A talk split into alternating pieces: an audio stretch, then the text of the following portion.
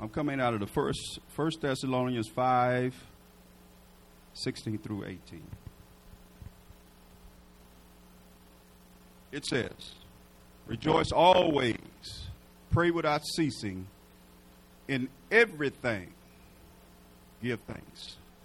For this is God's will for your life in Christ Jesus. The mark of culture and a conventional requirements of uh, polite behavior, you may be seated.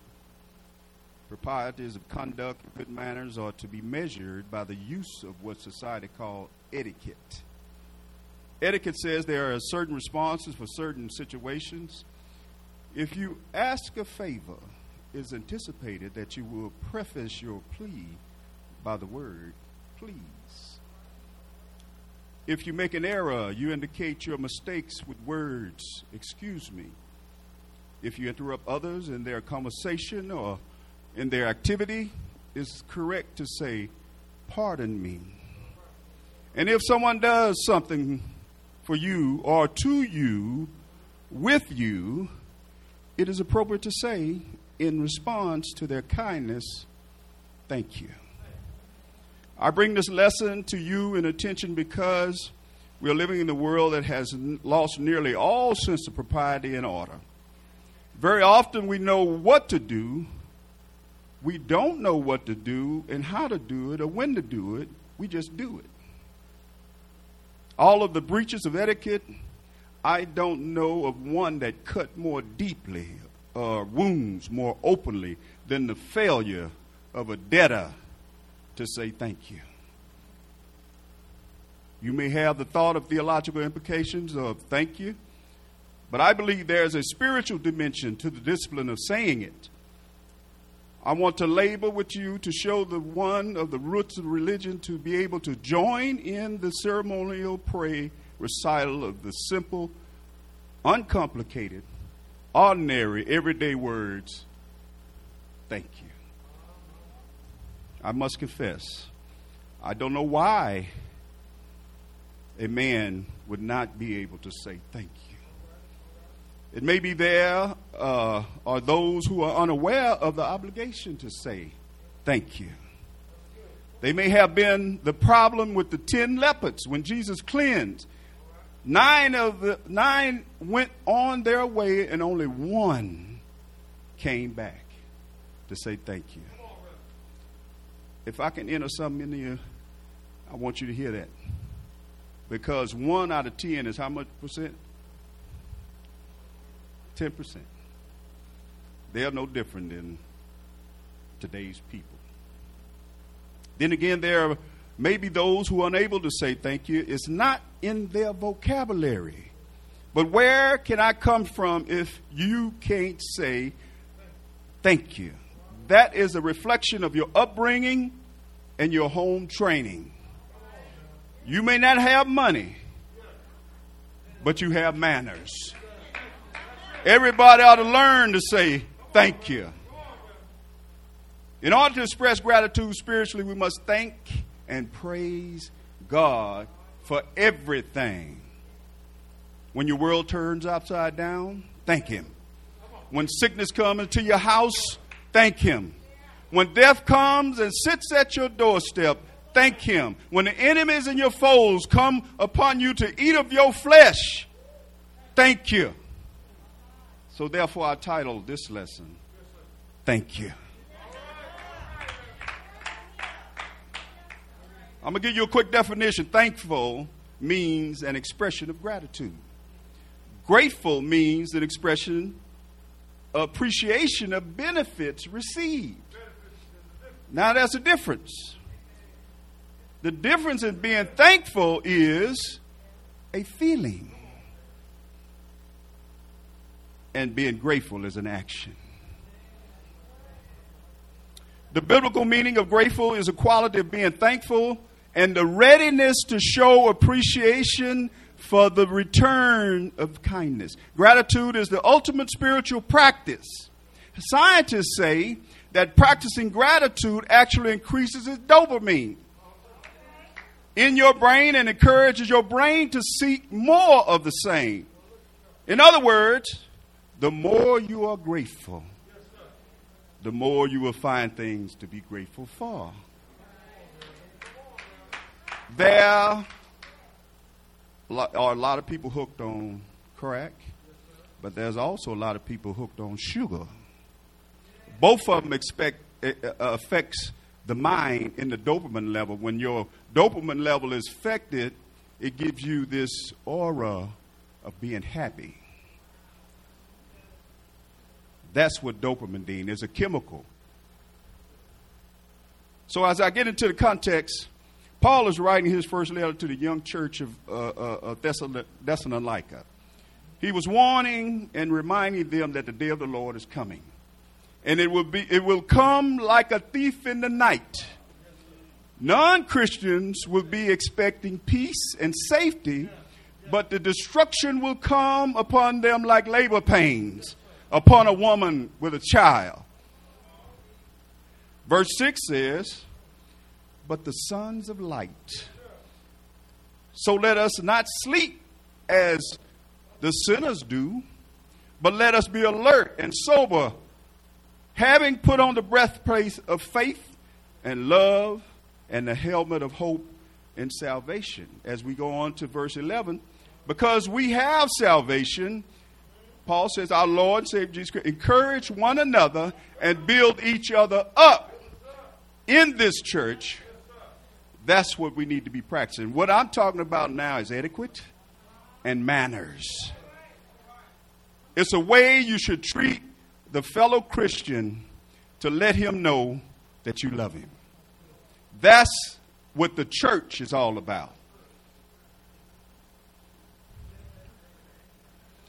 as we go to verse 12, it says, first of all, to appreciate means to recognize a person's worth.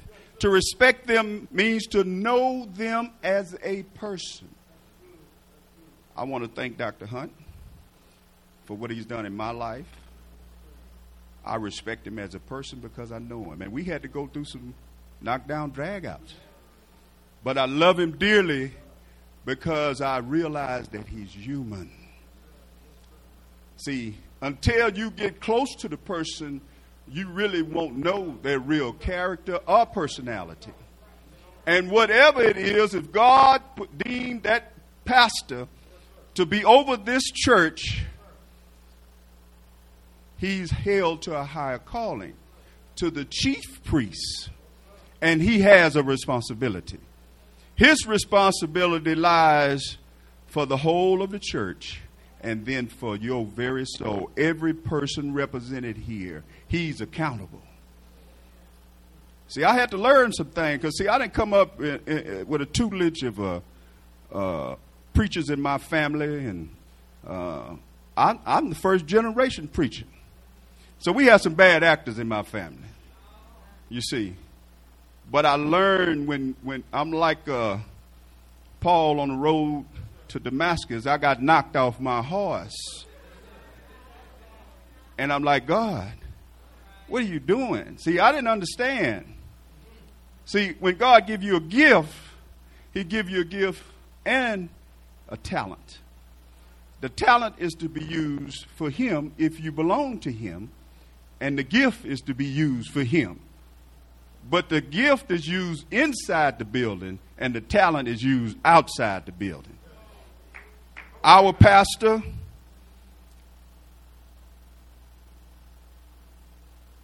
he has labored long and hard to point uh, to the point of exhaustion. I saw him. He he told us some of the things he do today in the meeting back there, and it's unbelievable. But God has gifted him. I know what we have here. Get to know him. Realize what you have. You have a jewel in Pastor Hunt.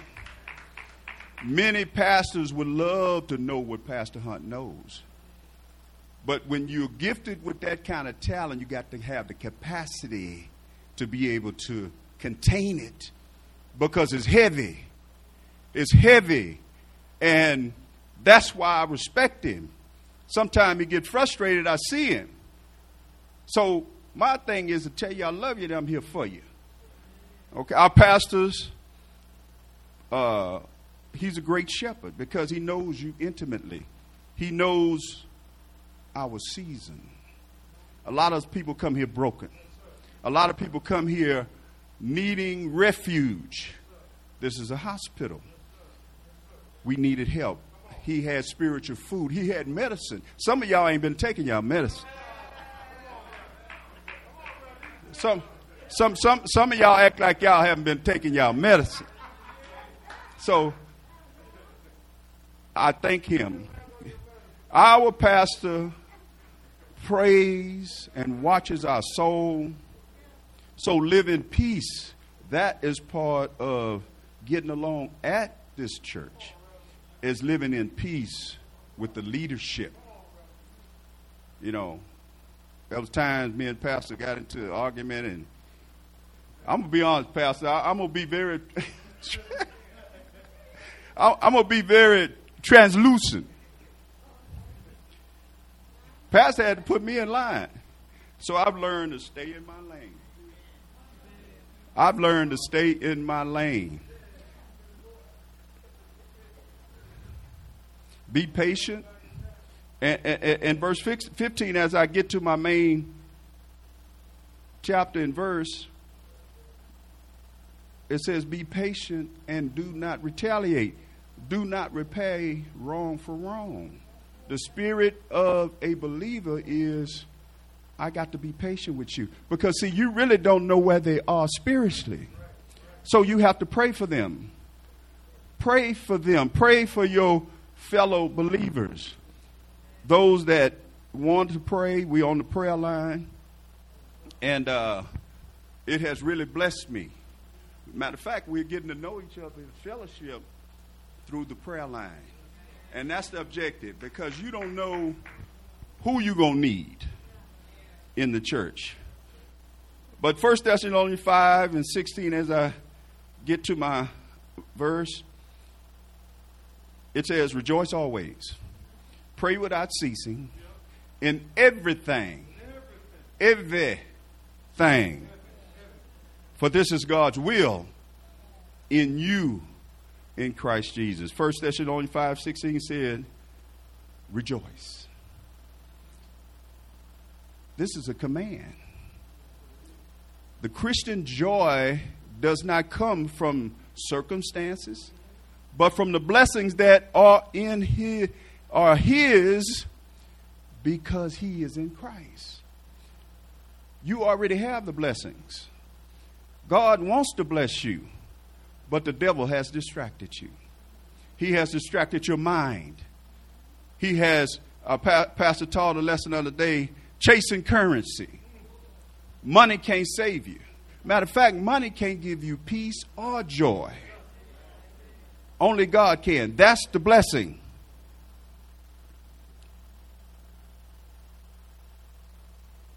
The Christian that remains in a state of sadness and depression break a commandment because he mistrusts God's provision, God's power, and God's forgiveness. You out of fellowship. How many of us go through this thing year after year, day after day? The preacher said the other day, we think we need counseling. But all we need to do is show up at church.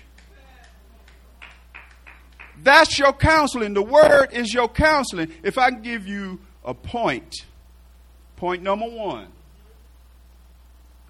gratitude brings peace and contentment. When we give thanks to God, He gives us a supernatural peace. Uh, Philippians 4 6 and 7 says, Do not be anxious for nothing but in everything, by prayer and supplication with thanksgiving, let your requests be made known to God, and the peace of God, which suppresses all comprehension, will guard your hearts and your minds in Christ Jesus. That's the key. Pastor always talking about, I'm trying to find the key to getting these men to stand in church. That's the key. Gratitude. Thankful. Because can't nobody else do this but God. as I go to 1 Thessalonians 5 17, it says, pray without ceasing.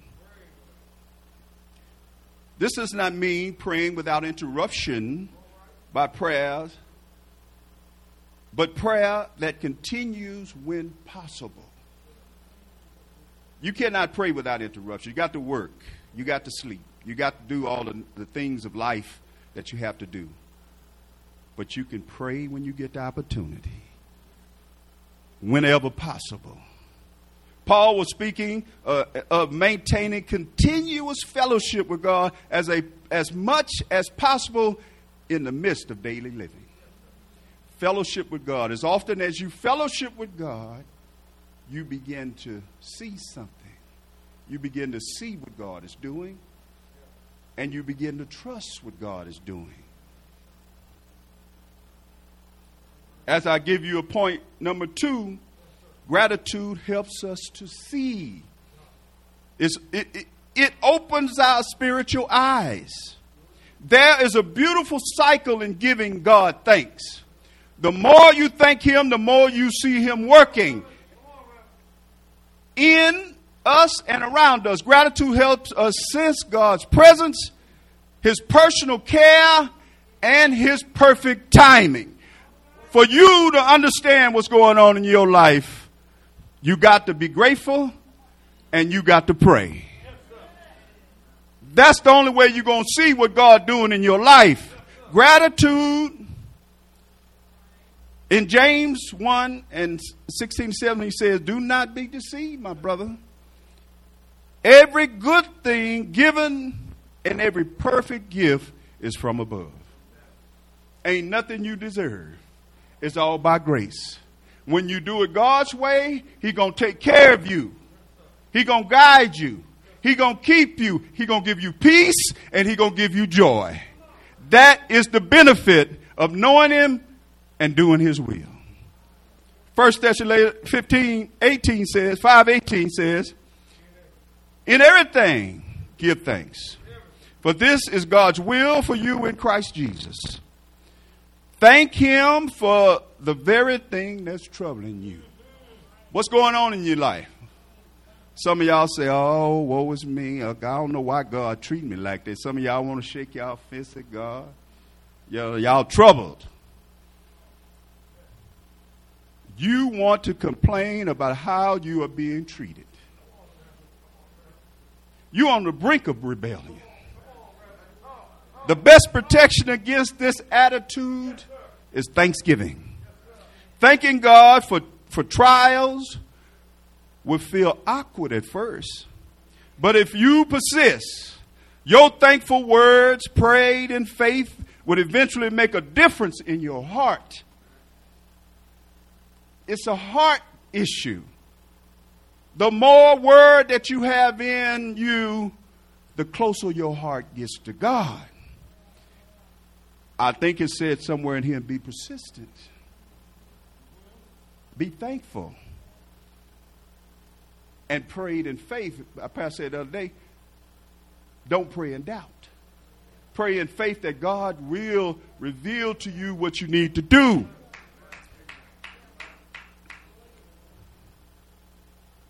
It will make a difference in your heart. Thankfulness awakes you to God's presence which overshadows all your problems. A lot of y'all don't see God. That's why you're afraid. Some of you walking around and tripping in, in the dark. You can't see God. All because you're not doing His will. See, if God wants to bless you, He has to trust you. If Pastor wants to bless you, He has to trust you because he represents God. If I got a point three, it says, God puts us, I mean, gratitude puts us in God's will. God's will is simply this obedience. That's God's will. But a lot of y'all don't know you're disobedient because you don't know His will. You don't know His will because you don't know His word. Some of y'all come in here, y'all in here because of obligation, but you're not in here because of commitment. And part of his will is to be thankful. Not just on the sunny days, but on the hard days as well. Christians are to give thanks in every circumstance. Every circumstance. I'm going to stay in my lane. I'm going to stay in my lane, Aaliyah.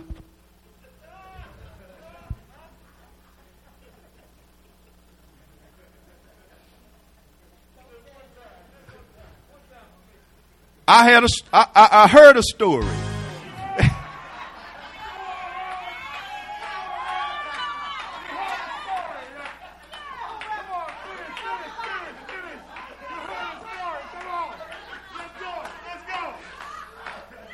I heard of a story the other day of a lady who traveled to England. While there, she stopped in on one of London's finest stores.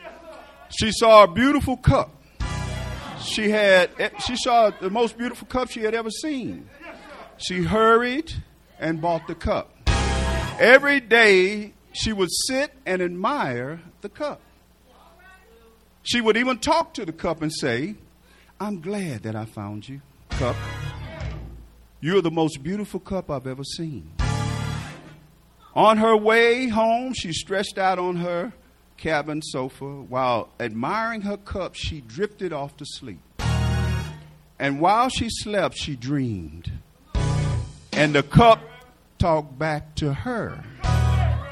The cup said, You know, I'm tired of you telling me how beautiful I am. I'm not what I used to be.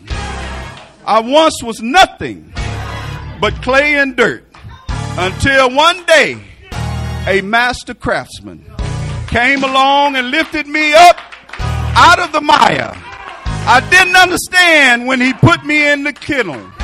He put me in over a oven hotter than you can imagine. I couldn't imagine why he wouldn't paint, why he would paint me and then put me back into the oven and bake me. But you know, I learned to think that thank my master craftsman because he had not if he had not molded me, I would be shapeless and without form. If he had, had not put me in the oven of oppression, I would have no structural integrity. If he had not put paint on me, I would have no color. If he had not put me back in the oven and baked me again, I would fall apart. And so, I thank him. I've learned to thank him when I'm beaten, and I thank him when, when in the heat is more than I can bear. I thank him when I'm painted in pain and I learned in all things, in everything, to give him thanks.